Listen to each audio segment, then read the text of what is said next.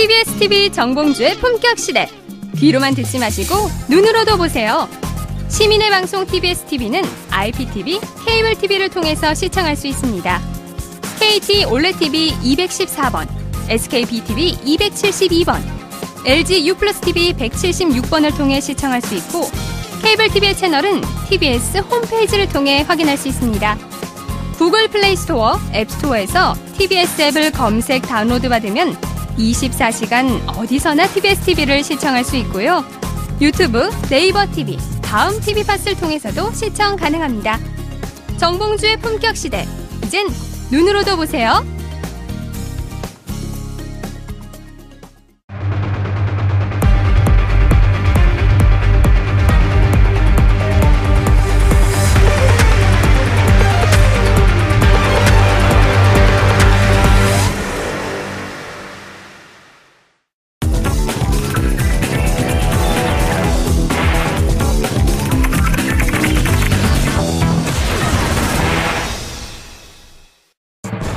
문무일 검찰총장이 본격적인 업무에 돌입했습니다.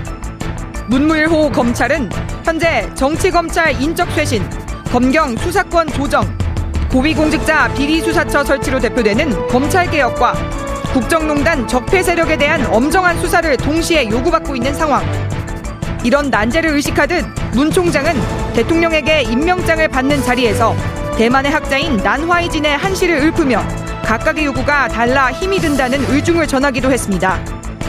그런데 일각에선 문 총장의 한시 인용에 검찰개혁 의지가 없는 것 아니냐는 우려를 제기하고 있습니다. 실제 청문회 과정에서도 검경 수사권 조정, 공수처 신설 문제에 대해 미온적인 태도로 일관, 강하게 개혁 드라이브를 거는 청와대와 미묘한 온도차를 보이기도 했습니다. 청와대와 검찰의 엇박자 우려를 의식한 듯 문 대통령은 나와 생각이 다르지 않다며 문 총장에게 신뢰를 보내는 동시에 정치검찰 인적 청산과 검경 수사권 조정, 공수처 필요성에 대한 공감대를 재주문하기도 했습니다. 이런 가운데 법무부가 검사장급 이상 고위 간부를 대상으로 하는 검찰 인사위원회를 개최, 인적쇄신에 돛을 올렸습니다. 보수 정권 구 년 동안 검찰 내부를 쥐락펴락한 정치검찰이 물갈이 될 수 있을지 관심이 모아지고 있습니다. 밖으로는 국정농단 세력에 대한 철저한 수사를, 안으로는 개혁과 조직 안정이란 양립하기 어려운 숙제를 안게 된 검찰. 과연 이 문제를 어떻게 풀어갈지, 향후 문재인 정부의 검찰개혁 방향은 어디로 어떻게 흘러갈지 귀추가 주목됩니다.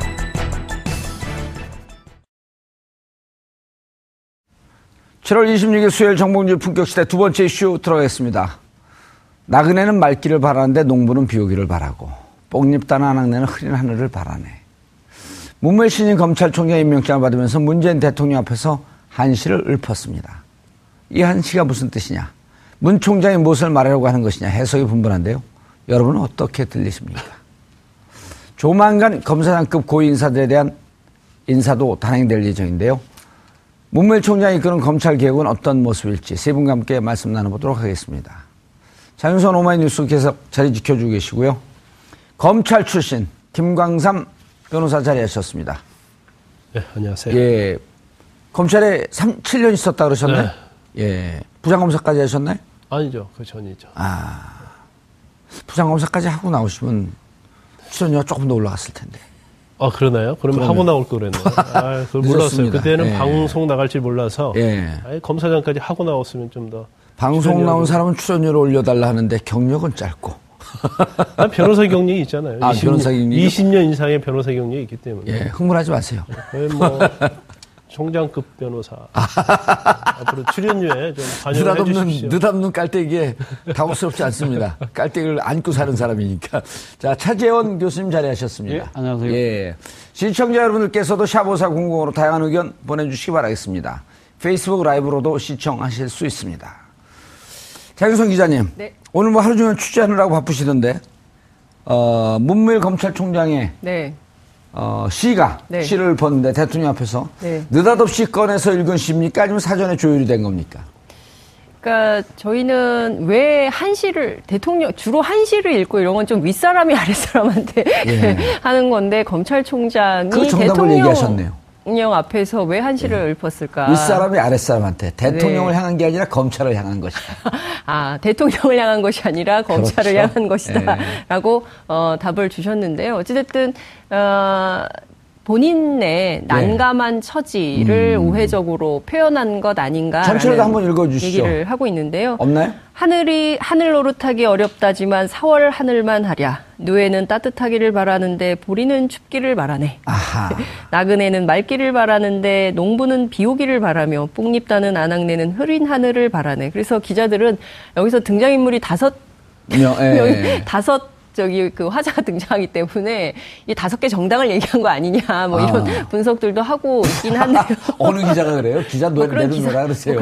그런 기사도 나왔어요. 근데 이제 뭐 그렇게 비유하기는 좀 아닌 것 같고요. 근데 그 정치권 안에서는 어쨌든 검찰총장이 이제 그 정권에서 요구하는 검찰 개혁의 여러 가지 이슈들이 있지 않습니까? 첫 번째 뭐 검경 수사권 조정 문제 있죠. 그 다음에 고위공직자의 네. 비리수사처 문제도 있죠. 그러니까 뭐 이런 현안들에 대해서 해결을 해야 되는데 검찰 내부에서는 아직은 컨센서스가 확실하게 되어 있지 않기 때문에 괜히 뭐 정권의 의지를 받아서 적극하겠습니다라고 얘기했을 경우에 없고. 예 그렇죠. 만약에 그런 얘기를 하면 검찰 내부에서 후배들한테 반발을 살 수 있지 않습니까? 음. 그러니까 그런 곤혹스러운 처지를 우회적으로 내비친 것이 아닌가라는 얘기를 하고 있고요. 본인 스스로는 오직 국민만 바라보고 바르게 잘하겠다는 얘기였다라고 오. 오늘 기자들한테 얘기를 했습니다. 그런데 이제 한시에 대해서는 좀 해석을 제가 달리하고 예. 일반적으로는 뭐 문무일 검찰총장이 어떤 어려운 처지를 얘기한 것이 아니냐 그런데 사실 뭐 임명장 받는 자리에서 한시 입는다는 게 굉장히 이례적이잖아요. 예. 그런데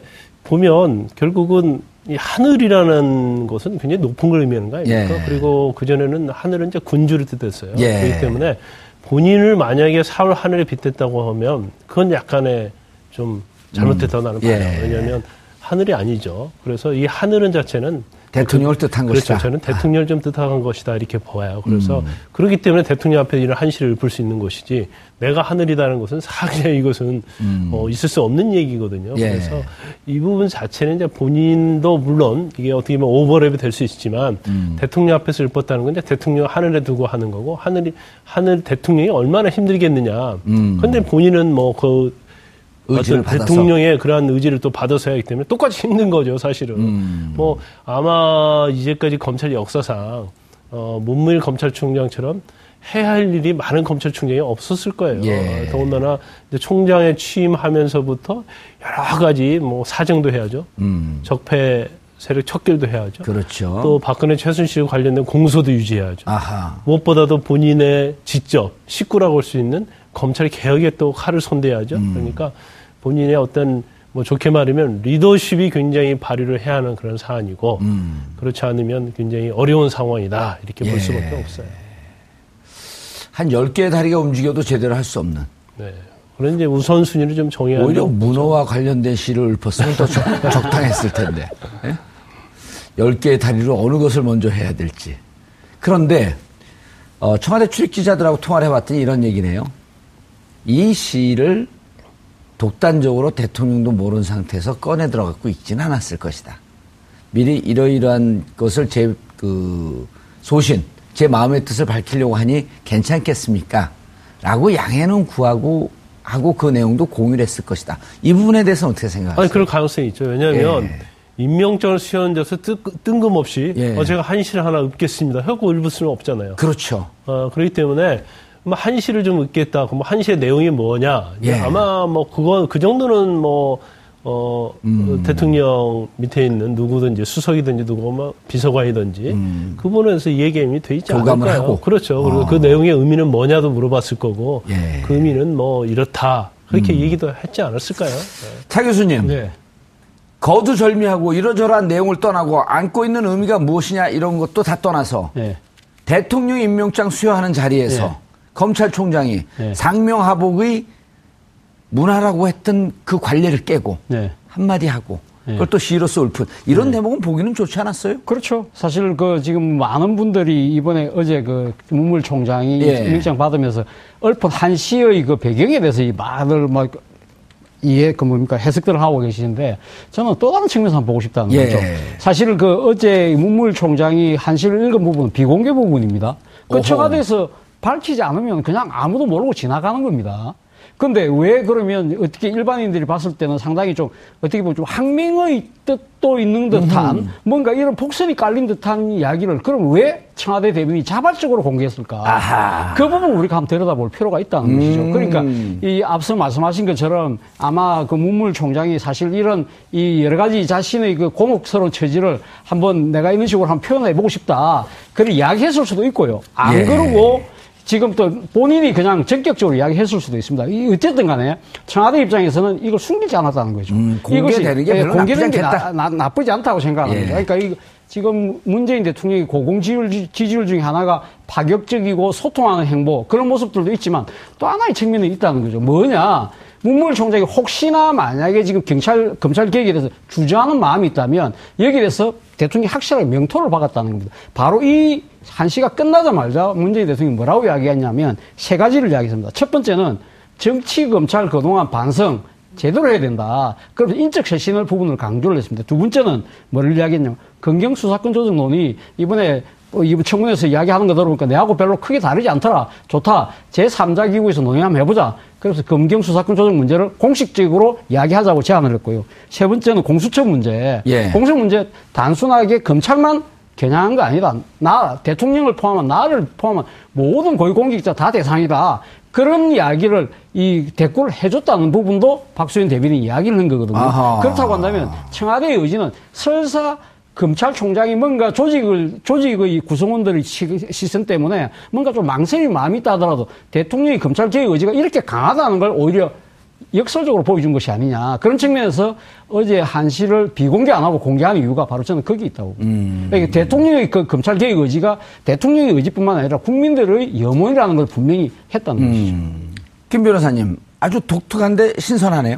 음, 그렇죠. 뭐 이전에 있을 수 없는 이야기고 음. 또 뭐 굉장히 어떻게 보면 권위주의적인 측면을 좀 배제했다. 예. 그래서 그걸 받아들였다 이렇게 볼 수가 있어요. 그런데 어... 그런데 제가 이제 궁금한 건 네. 자, 검찰총장 후보가 네 명이나 올라왔었어요. 그렇죠? 예. 그것을 아무리 검찰 독립, 그다음에 검찰의 개혁 이런 거가 얘기가 되더라도 청와대에서 네 명의 후보들 중에서 어, 이분을 임명해야 되겠다라고 했을 때는 사전에 충분한 논의가 있으면서 임명하지 않았을까요?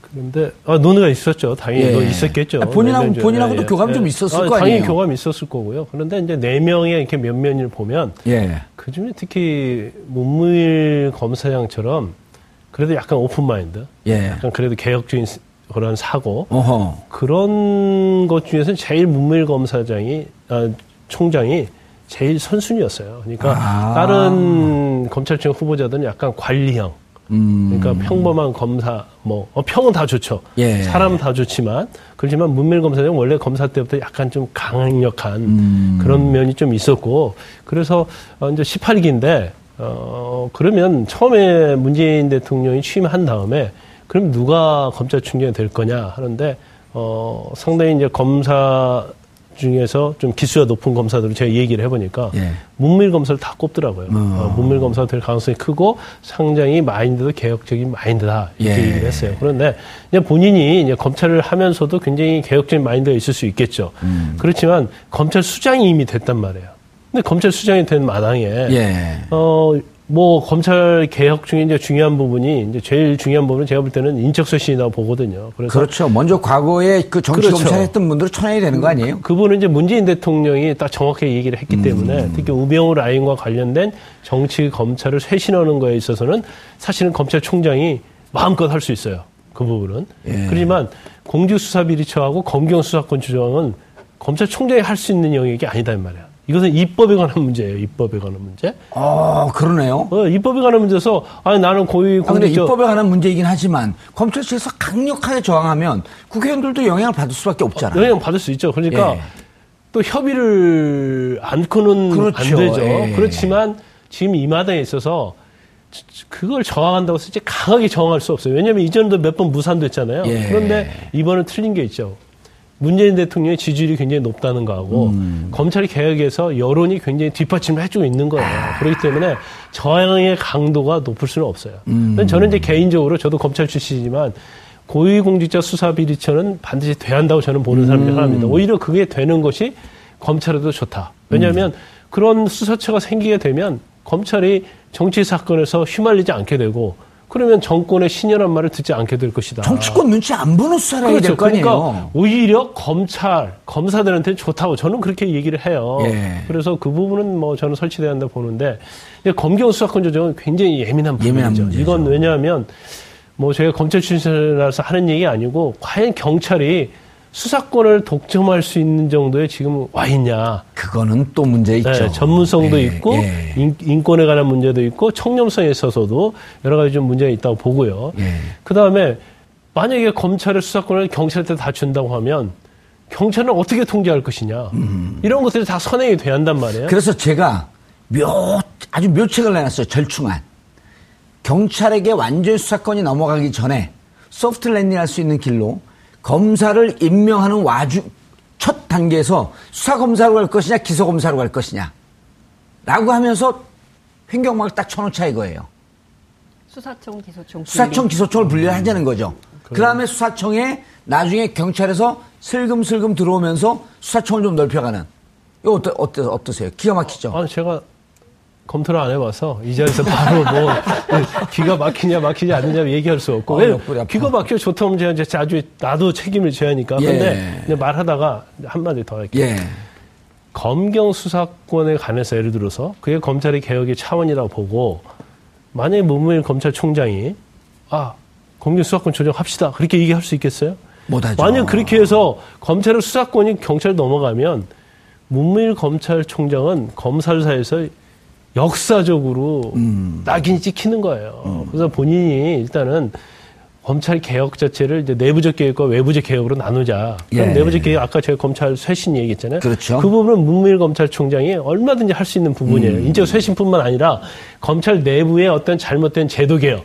그건 얼마든지 할 수 있지만 검경 수사권이나 공직수사비리처에서는 원칙적으로 문, 문무일 검찰총장은 설사 마음이 어느 정도 있다 하더라도 예. 약간의 협의를 하면서 하는 방향으로 가야지 음. 자기가 앞서갈 수는 없어요. 알겠습니다. 차재원 교수님. 예, 저는 뭐 검찰, 경찰 수사권 조정 문제에 대해서 저는 전문가는 아니지만 예. 제가 봤을 때는 이제는 이제 이 그 수사권의 이 상당한 부분을 경찰에게 넘겨줄 때가 되지 않았나 생각이 듭니다. 제가 과거 구십 년대 초반에 사회부, 경찰 사회부 기자를 좀 했습니다. 할 때 보면, 그때만 하더라도 경찰이 그 피의자들에 대한 여러 가지 그, 이 다루는 부분들, 음. 수사하는 부분들을 상당히 무리한 것도 많았고, 그런 부분들이 많았습니다. 그런데 지금은 경찰을 들어가려고 하면 학력 자체가 완전히 인플레 됐지 않습니까? 그리고 그렇죠. 상당히 그 경찰의 그 수사하시는 분들의 이 자질 자체가 상당히 좋아졌어요. 좋아졌고 무엇보다도 가장 문제는 검찰이 그동안 사실 수사권에 대해서 거의 그 독점적인 지휘권을 발휘하면서 국민의 신뢰를 잃어버렸다는 측면입니다. 물론 경찰이 그렇다고 한다면 그럼 신뢰를 갖고 왔느냐? 그렇지는 않죠. 아직까지 그렇지는 않지만 바로 그 때문에 지금 이 문재인 정부가 지금 하고 있는 것 중에 하나가 경찰, 자치경찰제를 도입해서 소위 말해서 치안이라든지 경비, 교통은 자치, 그러니까 지방자치 경찰에게 넘겨주고 음. 일종의 미국의 에프비아이식으로 연방수사청처럼 수사 별도 전문경찰을 전문 따로 만들려는 아. 것이죠. 그렇다고 한다면 이거는 시간이 조금 걸릴 겁니다만은 이런 식으로 아마 지방분권과 함께 자치경찰제가 도입된다고 한다면 경찰에 상당한 비례해질 수 있는 부분들이 상당폭 떨어져 나가기 때문에 그렇다고 한다면 경찰 내에도 서로 균형과 음. 견제와 균형이 될 수 있다. 방법은 찾을, 방법은 수, 찾을 수 있다. 그런 거죠. 문제는 네. 오로지 검, 검찰만 그 수사에 대한 지휘권을 총체적으로 다 해야 된다는 그런 사고 자체는 이제는 조금 바뀔 때가 되지 않나 하는 생각이 듭니다. 그런데 검경 수사권에 대해서 이제 실질적인 걸 좀 아셔야 돼. 어떻게 예. 아셔야 하냐면 지금 경찰이 수사를 못합니까? 경찰이 수사하잖아요. 예. 단지 일정한 사건에 대해서는 검사의 지휘를 받을 수 있는 거예요. 예. 그러니까 예를 들어서 우리가 아주 강력범죄랄지 예. 뭐 중요한 범죄도 있잖아요. 살인이랄지 아니면 뭐 아무튼 뭐 사회적으로 문제가 되는 대부분의 사건에 대해서는 검사의 지휘를 받습니다. 예. 왜냐하면 검사의 기소를 해야 하기 때문에 음. 기소해서 유죄를 판결을 받아야 하는데 그런 것이 미비하게 오면 안 되잖아요. 음. 그래서 수사 지휘를 받는데 실질적으로 수사할 수 있는 권한은 경찰이 다 가지고 있어요. 예. 단지 지금 뭘 문제 삼냐면 그 수사에 대해서 지휘 권한이 있단 말이에요. 형사소송법상. 예. 예. 근데 지휘 권한을 모든 수사 건에 대해서 할 수가 없어요. 인력도 적고 하기 때문에. 그리고 대부분이 이제 중요한 사건에 대한 지휘를 하고 그것이 성취됐을 때 기소권을 검찰이 독점을 쥐고 있는 거죠. 음. 그래서 과연 그 부분이 뭐 어, 기소 독점권만 주고 수사를 할 수 없게 하는 게 맞느냐. 그러면 기소를 하려고 하는데 예. 수사가 미비해서 기소할 수가 없어요. 예. 그러면 검사가 수사를 못 해요. 음. 그러면 어떻게 할 거냐 이거죠. 이제 그런 아니 근데 같이. 근데 이제 지금 수사청 그 기소청 분리하는 하는 거는 검사 중에서도 수사청에 가갖고 수사만 전문적으로 하는 그러니까 수사를 검사와 경찰이 한 팀으로 섞여버리는 거 아니에요. 그렇죠. 아니 그러니까 예. 그러면 이제 그런 제도가 뒷받침이 되면서 음. 수사권 독립 문제가 나와야지. 예. 지금의 상황에서 그냥 여기서 그럼요. 수사권을 예. 주고 뭐 기소권만 주고 없앤다. 그거 자체는 사실은 문제가 예. 있을 수 있다는 거죠. 정치권 안에서도 지금 단계에서 검경 수사권 조정이라든가 그다음에 이제 고위공직자 비리 수사처의 문제라든가 이것은 입법 사안이기 때문에 음. 이것은 정치권 안에서 그리고 법무부의 탈검찰화 문제도 법무부와 정치권이 할 문제지 검찰총장이 해결할 수 있는 문제가 아니다. 지금 검찰총장이 해야 될 가장 핵심적인 것은 첫 번째 정치 검찰들에 대한 인사, 인사 문제, 예, 그다음에 인적 청산, 예, 인적 청산. 그러니까 검찰 내부에 있는 적폐 세력 청산 뭐 이런 게 되겠죠. 그리고 더 중요한 것은 지금 현안으로 걸려있는 사안에 대해서 제대로 정확하게 수사하는 것이 제일 중요하다. 그러니까 이를테면 지금 박근혜 최순실 게이트도 이 공소 유지하는 것도 굉장히 중요하지만 또 다른 차원에서는 원세훈 재판, 그 다음에 삼성 이사, 재판. 그렇죠. 삼성 재판도 있고 원세훈 재판 결국 이명박 전 대통령까지 수사하지 않을 수 없는 상황으로 갈 수도 있고요. 아. 뿐만 아니라 지금 뭐 사대강 문제 있죠. 그 다음에 자원외교 문제 있죠. 카이 있어요. 카이. 카이 문제 있죠. 네, 방산비리. 그러니까 방산비리. 그러니까 이런 큰 음. 사건들에 대해서 제대로 수사하는 것이 지금 현재 문무일 검찰총장의 가장 핵심적인 제일의 과제인 것이지 나머지는 실질적으로 토론해야 될 과제도 많고 특히 이제 검경 수사권 조정 문제는 이게 집단의 갈등, 네. 의약분업 비슷한 측면도 아. 있는 거거든요. 그래서 이것은 매번 노무현 정부 때부터 계속 논란이 돼왔고 아직도 해결되지 못한 측면이 있기 때문에 이것은 정말 사회적 합의를 도출해내기 위한 다양한 차원에서의 논의가 필요한 것이고 그런 차원에서 제도적 뒷받침 이런 것도 예. 마련돼야 된다는 얘기가 나오고 어, 있습니다. 장윤선 기자님 말씀 그 설득력이 있는데요. 예, 차 교수님. 예, 예, 이런 거죠. 예. 검찰이 지난 구 년 동안 신뢰를 많이 잃고 예. 검찰의 신뢰가 땅에 떨어지고 정치 권력의 입맛에 맞는 그런 수사를 해오지 않았느냐라고 예. 하는 비판을 불식시키기 위해서 청와대는 자 우리는 당신들과 정치적 영향력을 끊을 터이니 지금 문제되고 있는 내부의 청산이라고 하는 문제 인적 청산이라고 하는 문제. 그다음에 지금까지 카이 같은 경우도 재판 제대로 수사 제대로 안 했어요. 그렇죠. 그 나중에 네. 문제가 되고 있으니까 하명 수사기 때문에 우리는 제대로 못했다. 이게 무슨 얘기입니까? 그 이런 것을 바로잡으려고 하는 노력을 먼저 해라. 이것도 시간이 꽤 걸리는 거거든요. 그렇죠. 지금 당장 검경 수사권 조정 문제가 지금 뭐, 뭐 우리가 지금 이야기는 하고 있습니다만 그게 제도적으로 바뀌는 상당한 시간이 걸릴 겁니다. 아마 제 생각에는 아마 이 정부 거의 말기쯤 가서 말기쯤에 된, 그림을 예, 그림을 그리고, 그리고 그 정도 제도적으로 개선이 될 수 음. 있는 것이지 지금 당장 하루 아침에 되는 된다는 아. 일은 아니지 않습니까? 예. 그럼에도 불구하고 왜 가면 그 이야기가 나오냐고 한다면 검찰이 기존에 가지고 있는 검경 수사권 조정 문제에서 자신의 기득권을 아직도 너무 지금 그 집착하고 있는 모습을 보인다는 것이죠. 음. 그리고 앞서 그 공수처 문제도 마찬가지입니다. 공수처 문제도 참여정부 시절에 이야기가 나왔지 않습니까? 그때 제도적으로 많이 하려고 할 때 검찰 내 조, 그 검사들이 엄청나게 반발했거든요. 그러니까 예. 이 공수처가 만들어지고 나면 자신들이 공수처의 그 이 하나의 그 대상이 된다는 측면도 있지만 또 하나는 공수처에게 기소권을 나눠주겠다는 측면 때문에 기소 독점주의가 깨진다는 그 기득권을 아쉬워했던 것이죠. 그렇기 때문에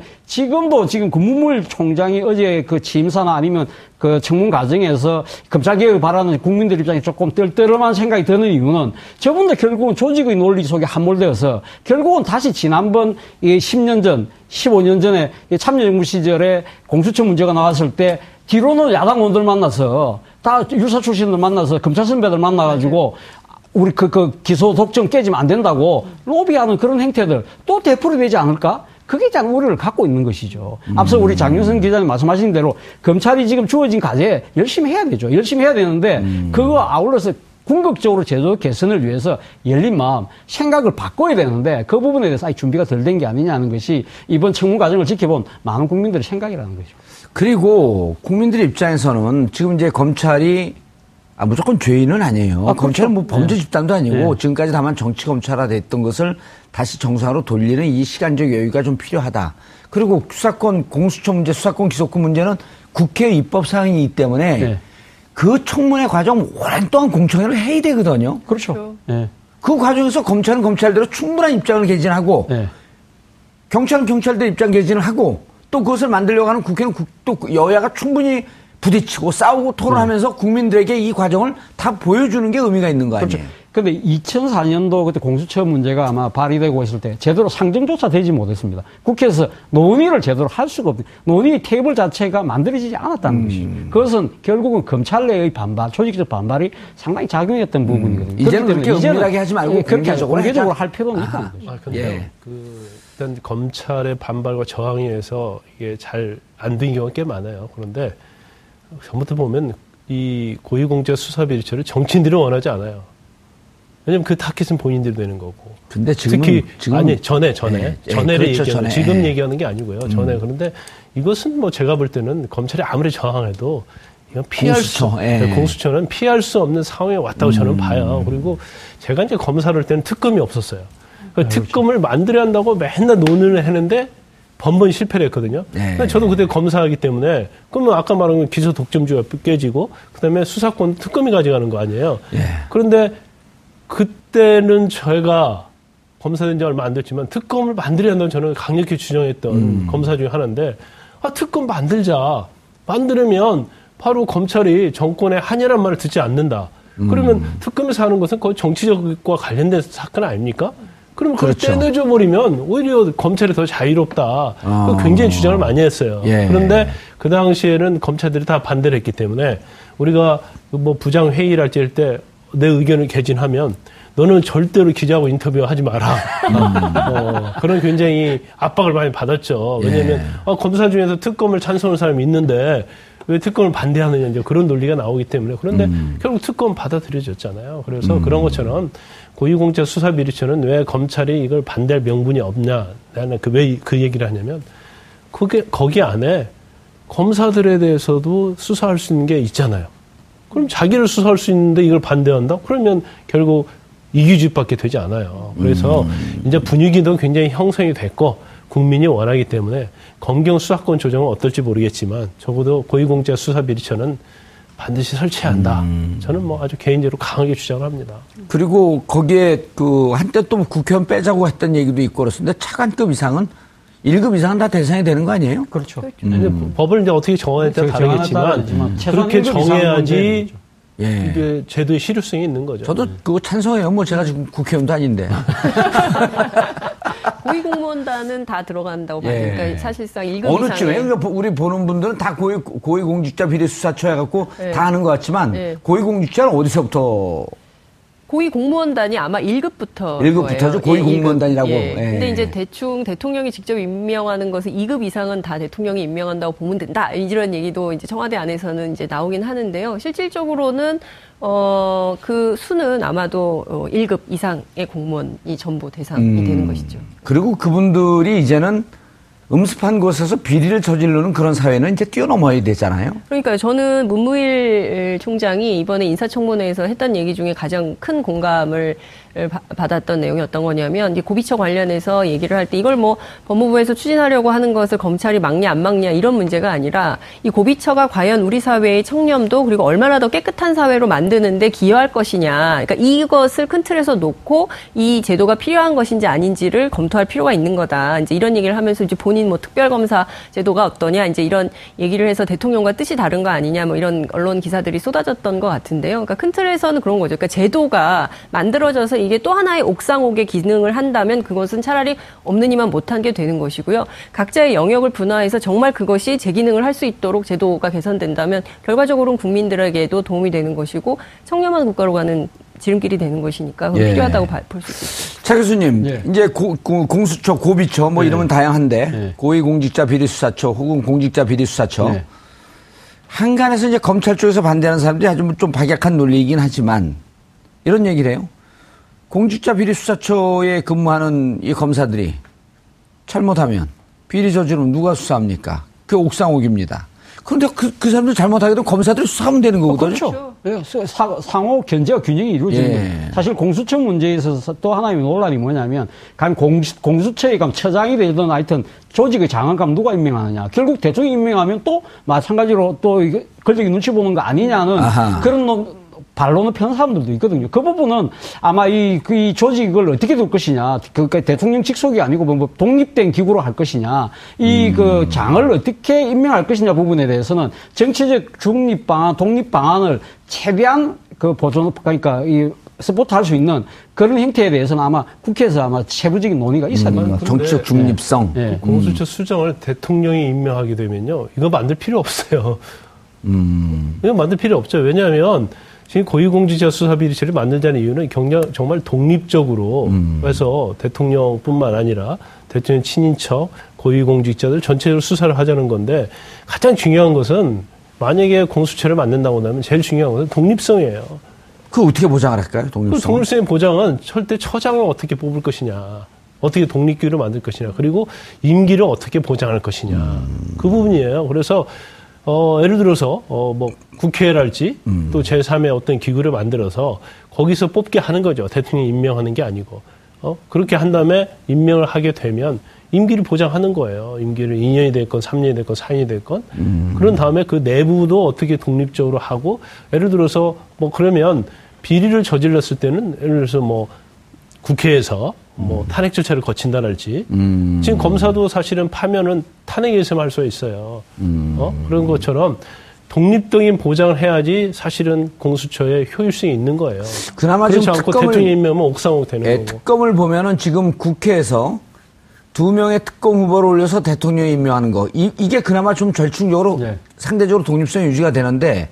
당장 국회에서 뽑으라라고 하게 되면 또 이제 저항이 좀 있을 수 있으니 요 정도까지만 지, 지, 그 저, 근접을 해도 좀 의미가 있, 있 그렇죠. 그러니까 추천해서 임명하는 건 문제가 없죠. 예. 추천해서 임명하는 건. 그런데 그런 거. 절차 없이 그냥 대통령이 딱 임명을 하게 되면 음. 그러면 별 의미가 없다는 거예요. 아, 그걸 그걸 아마 전제로 하고 아, 그리고 임기를 보장해주고 그렇죠. 추진이 되는 문제가 거예요. 되게 되면 탄핵 절차를 밟고 음. 우리 김 변호사 말씀하신 것처럼 아마 그 그 이 공수처장의 이 정치적 독립성을 위해서는 뭔가 이 그 여야가 정파에서 상당히 자유로우신 분이 음. 할 수 있는 전문성을 갖춘 분이 아마 이렇게 추대해서 대통령이 그냥 추천을 받아서 임명하는 막 그런 음. 방식으로 갈 수밖에 없을 겁니다. 제 이제 많이 네. 중요한 게 주장하는 것 하나 중에 이제 공수처를 만약 안 만든다고 한다면 제일 중요한 것은 총장을 대통령이 임명 안 하게 하는 거예요. 음. 그러면 검사들이 투표해서 뽑던지. 그럼 물론 이제 그러면 검찰 자체 또 투표에서 뭐 정파적인 어떤 계열이 나눠진다 그런 말을 할 수 있겠지만 그래도 뭐 검사 수가 굉장히 많지 않습니까? 그래서 검사 검사 수는 몇 명이에요? 지금 계속적으로 늘어나서 지금 정확히는 모르겠어요. 그렇지만 한 이천 명쯤 되나요? 그래 그 정도 될 겁니다. 이천이십이 명인데 예, 예. 상당수가 많기 때문에. 네. 어떤 투표나 선거에서 뽑게 되면 음. 대, 그러면 임기 보장되잖아요. 예. 그러면 정말 독립성이 보장되는 그렇죠. 거예요. 그렇죠. 검찰에서 십오 년 혹은 이십 년 이상 근무한 사람 중에 자원, 자진해서 뭐 검사장급 이런 거 하지 말고 그러면은 승진한 다음에 가야 되니까 그렇죠. 자진해서 추, 뭐 검사 몇 명 이상의 추천을 받아서 검찰총장 후보로 하고 그럼 국민적 관심사가 되겠는데. 그렇죠. 그럼 아니, 여론조사 기간 박시영나 또 먹고 사네. 그거 안 되겠는데. 예? 네? 근데 검찰총장을 투표로 뽑으면 검사들의 예. 투표로 뽑으면 검사들 상대로 정치해야 되지 않겠습니까? 예. 그러니까 그 부분이 좀 제가 보기엔 그거는 제가 보기엔 바람직한 방안은 좀 아닌 것 같아요. 아니, 해야 돼요. 투표가 처음에. 아니, 그러니까 그럴 거죠. 거면 예. 법원 그 지방법원장 투표도 해야 되는 거죠. 다 해야 돼요. 예, 검사장도 다 투표를 뽑고 직선제. 검사장까지는 어렵죠. 왜냐하면 검사장은 사실 쉽진 않아요. 그건 그래서 복잡해요, 검사장. 네, 그건 너무 예. 지역이 좁기 때문에 그건 안 되고 아니 우리가 노조를 생각해봐요. 아, 노조 하면 정파 다 있지 않습니까? 음. 이념적인 거 다르고 예. 정책적인 거 다르기 때문에 하지만 전, 전 찬성해요. 네, 그런 걸 통해서 그런 네. 걸 통해서 사실은 검증도 되고요. 그렇기 네. 때문에 그걸 너무 정파적인 거에만 치중하다 보면 한 발 뒤로 물러설 수 있는데 제가 볼 때는 검찰 중립성, 독립성은요. 그냥 투표로 총장 음. 뽑아버리면 굉장히 간단해요. 근데 이걸 거기까지 생각하지 않고 그런 법도 개정해야 하는 거예요, 사실은. 음. 그런데 그거 저도 방송 나오면 그 얘기를 수없이 많이 하는데 네. 그 얘기는 별로 정치권에 전달이 안 되더라고요. 아니 이런 투표, 긍정적인 영향이 네. 있을 거예요. 예를 들어 후보로 입, 그 입후보하는 분들이 네. 이제까지 재판을 어떻게 와, 해왔냐라고 하는 역사가 다 드러나거든요. 그렇죠. 그렇기 때문에 검찰총장 하고자 하는 분들은 임, 임명되는 순간 검찰로 앞으로 십오 년, 이십 년은 어떤 난 검찰총장 되기 위해서 어떻게 살겠다. 대통령 되기 위해서 어떻게 살겠다. 이런 등등의 나름대로 마스터 플랜을 갖고 사는 거죠. 그런데 지금 예. 미국 같은 경우는 아마 주의 그 법무장관이 아마 예. 검찰총장을 견임을 하는데 그 같은 경우는 이 그 일반 시민들, 국민들이 뽑습니다. 아. 선출을 하거든요. 그러니까 투표를 하는 건 좋은데 아, 제가 국민들이, 봤을 때는 국민들 어. 투표를 해야 됩니다. 검찰 조직 안에서 한다는 건 제가 네. 봤을 때 아, 취소할게요. 그러면 국민들이 투표하고 그 부분도 고려해볼 수 어. 있는데 그 법원장 투표를 하게 되는 것도 국민 투표로 하는 거죠. 이게 좀 절차가 굉장히 복잡할 수 있어요. 김광삼 변호사님, 제가요 교육 전문가거든요. 교육감, 교육감을, 어, 이천칠 년, 이천팔 년까지는 교육위원들. 그렇죠. 간선했죠. 학교 교육위원회 위원들로 간선했는데, 대전 같은 경우는요, 임기 사 년 동안 네 명이 구성이 돼요. 네. 왜냐면 이 간선하면서 돈 뿌리고 하는 게 어마어마했거든요. 네. 그거를 아니, 교육감 직선제로 만든 국회의원이 있었어요. 그러니까 누군지 아세요? 정봉주. 정봉주. 그러니까 사실 교육위원은 몇 명 되지 않잖아요. 예. 몇 명이 안 되기 때문에 뭐 예. 돈을 가지고 하든지 예. 담합을 할 수가 있어요. 그런데 예. 검사 같은 경우에는 사실은 다 한 이십 년, 예를 들어서 적어도 뭐 십오 년 이상의 예. 검사 생활을 한 사람 하면 예. 평이 다 나와 있어요. 검찰 내. 아, 알겠습니다. 저건 어떤 사건을 어떻게 처리하고 예. 저건 인격이 아주 안 좋고 특히 부장이나 차장하면서 밑에를 굉장히 갈고 어. 없고 그런 것들이 어? 나오기 자, 때문에. 근데 그거는 그건 다음 시간에 결정하죠. 이 검, 검사 직선제로 할지 국, 국민 직선제로 할지 다음 시간에 결정하도록 하겠습니다. 네, 동의하시죠? 국민 직선제로. 국민 직선제. 아니, 국민 직선제도 저는 찬성을 해요. 예. 근데 정치권에서 어쩔지 모르죠. 아니 오늘 투표를 할 것인지 말 것인지 먼저 토의할까요? 아니 굉장히 이 프로가 영향이 예. 큰 모양이죠. 결정하면 바로 그럼요. 저한테서 다 보고 있으니까요. 아, 예. 예. 예. 말, 어, 대충 나오시지 마세요. 아, 말 잘해야겠네요. 차관에게 결정하는 거 시청자도 국민들이 결정해요. 아, 시청자들이 결정하는 예, 거죠. 예. 그럼요. 시청자들이 시청자에 왕이니까. 대한 영향력이 그만큼 크다 이 말을 쓰는. 아, 그럼요. 예. 자, 원세훈 전 국정원장이 정치에 직접 노골적으로 개입한 흔적이 속속 드러나고 있습니다. 이천십이 년 대선 당시 드러난 댓글로도 이런 정황은 예견되고 파악하기에 충분했습니다. 국정원의 정치 개입은 법으로 처벌받는 것이 당연합니다. 하지만 이런 주장이 나올 때마다 목청 높이 반대하던 세력들이 있습니다. 말도 안 되는 주장이고 종북 좌파 세력들이 정치 공세라며 이념 논쟁으로 끌고 가려던 사람들. 진보 정권이 들어서면 마치 대한민국이 공산화 될 것처럼 호들갑 떨던 이들. 이들은 멀리 있지 않습니다. 지금 야당 지도부에도 이런 사람들이 적지 않습니다.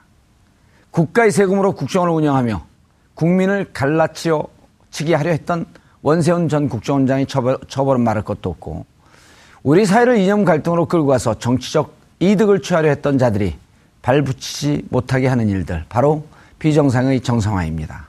그래야 사람이 우선인 사회로 갈 수 있을 겁니다. 칠월 이십육 일 수요일 정봉주 품격시대 마치겠습니다. 감사합니다.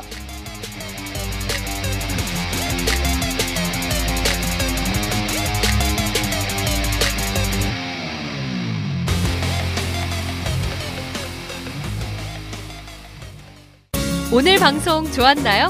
방송에 대한 응원 이렇게 표현해주세요. 다운로드하기, 댓글 달기, 구독하기, 하트 주기. 저 좋은 방송을 위해 응원해주세요. 다운로드하기, 댓글 달기, 구독하기, 하트 주기. 기억하셨죠?